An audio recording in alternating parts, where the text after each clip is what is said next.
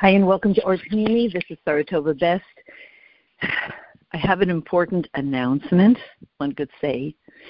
The announcement is that there comes a moment in a person's life where it's a moment of truth and a moment to step into one's to a, a bigger circle of one's power, a bigger sphere of one's personal power in a holy and um, transparent way. And as women, the moment has really arrived. And why am I saying this? This sounds very cliched. Why am I saying this? On Friday, the President of the United States, the ace of, of the, gener- the representative of Esav in this generation, made a declaration that all places of worship worship should open up, and that any government officials who opposed him, he would veto them.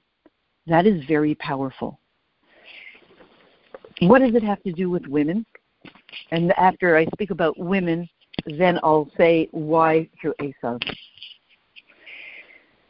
The moment that the synagogues, the shuls were closed down for us in New York around Purim time after Purim, then we understood, according to mystical aspect of Torah and according to everything that we've learned in Torah, that the light, the power that normally is within a shul, has been sent into the home. And it's almost like the light, in our case, 770. The light of 770 seemed to have been turned off, and yet it was sent over to every single home where people were sitting and quarantining with their families. Women were quarantining with their families. And the light was then transferred to these homes. And the ability of the individual to daven, to pray, and to connect to Hashem, to God, which normally had to be for men through a minyan, 10, was now given to the individual at least for that amount of time. Then, when 770 reopens, we understand that all of that light has, is then being filtered back into 770, into the shul, into all shuls, into ultimately the Beis Hamikdash Hashlishi. It's all being filtered from the shuls to our homes, cooked up there for two months, and and expanded and and added to with depth and richness from all of our experiences in our homes over those two months.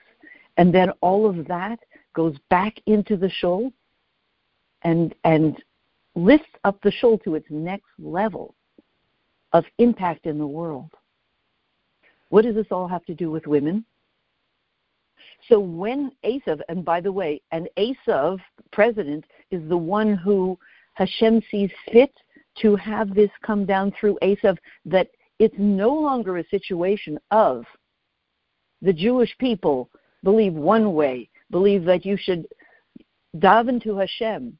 We were throughout history the representatives of a relationship with Hashem, with God, and a knowledge of God that the rest of the nations weren't so happy about.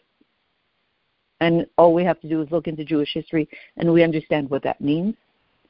And of course, it's beyond revolutionary and Geuladik that now Esav has come to the point where he is on board with us and agrees with us and wants to assist us in, in bringing that light back. And so he insisted on Friday. I say insisted because he said whatever government officials, whatever governors would oppose him, he would veto them. He insisted that the synagogue reopen and the synagogues reopen, of course, with, with medical restrictions and so 770 reopened. Now, here's the punchline. Why Friday? Why not two weeks ago, three weeks from now? There are those who will say, well, it's be- before Shavuos, which is co- correct. But why Friday? So why didn't he decide, um, let's say, this coming Wednesday, make a declaration that in time for the giving of the Torah, that all the shul should open? No, he didn't.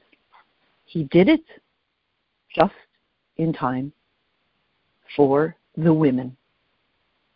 There are two times a year when the women go into 770 and the Rebbe directly addresses the women and empowers the women before Shavuos, the Neshei Chabad convention this weekend, and before Rosh Hashanah. The Rebbe in 770 with all the women there in attendance downstairs, empowers the women to step up to their next level of feminine leadership in the world. And for the Rebbe, that all women attend the Neshei Chabad convention and be part of this, which is this weekend, is crucial. So isn't that interesting? That just exactly as the Neshei Chabad convention begins, Thursday night, essentially Friday, and as women from all over the world are attending this convention this weekend. And as all women women from all over the world will gather together to be in 770 virtually for the Rebbe's address and for the upgrade and the empowerment that comes with it. As this is all happening and the necessity for women to be in 770, 770 opens exactly as the Neshei Chabad convention begins. In keeping with the dictum, Kaisaimer lebeis Yaakov, Visagi lebnei Yisrael, speak to the women first. Not because Chava did something wrong and so you can't trust her. They will understand you. Open up 770 just in time for the Neshei Chabad convention and empower the women to bring the light of Mashiach to the entire world and reveal the third Beis Hamikdash from here. And who will do it? Esav will be in cooperation with this divine plan. And to end off, how do we know all of this? About Esav? Almost 30 years ago, 1992, Tafshin Nun Beis, Parshas Vayetze, the Rebbe said, look at Sefer HaSichos, Tafshin Nun Beis, page 151, that we've completed all of the birur, the birurim, the purification, including the birur of Esav who Edom, including the purification of Esav who was Edom. And how much more so that even though in the time of Yaakov, Yaakov Avinu thought and believed that Esav was already purified, and from the level of Yaakov Avinu, that's the way it was. And that is why at that point, in that encounter, going back to Israel, Yaakov, when Yaakov was had built his family and he re-met his brother Esav, he Yaakov thought that Esav was ready, and then discovered that no, they're on different levels but how much more so? After, meaning, at that point, Esav was not ready to assist Yaakov in the holiest of holy, but rather was pulling in a different direction. And the Rebbe's words are, but how much more so? After the Riboy Avaita, the tremendous uh, service that we've done since then, is Esav showing in ganzen Nisbaragavarn, so now Esav is completely purified.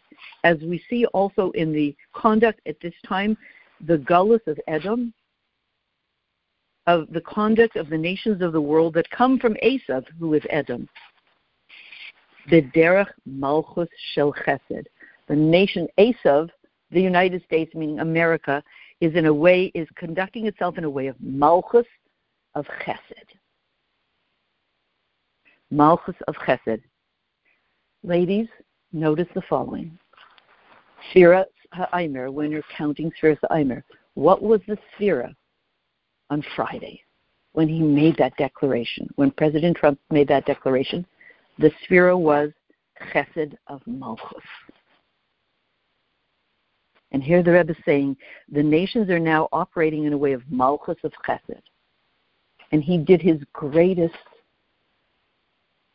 one of his finest moves, President Trump, Esav, on Chesed of Malchus, to say, open up the synagogue. Dot, dot, dot. And we're saying, so that Neshei Chabad can be addressed by the Rebbe from inside 770, whether it's physically or virtually. But open up 770 for the women for Neshei U'Bnai Yisrael.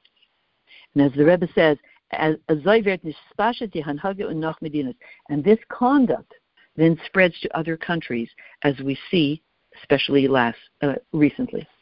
So, ladies, the moment has come for us to understand who we are in history and to step proudly in a way of today's Tiferes Shebemalchus,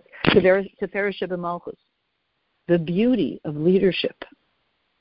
Only women really know how to do leadership beautifully. Leadership is not a simple thing. The masculine type of leadership is more, uh, this is, I'm telling you what to do, you better do. It's not a simple type of leadership. Women have the skill to do leadership. So, in the most holy way, softly, in your face, not in your face, a, a, a combination adapted to the one you speak to. Women have that skill of beautiful leadership. And today's the day when we will be addressed by the Nasi Hador and be empowered to step up to the next level of beautiful leadership and bring the whole world into the third base of English. May it be immediately now.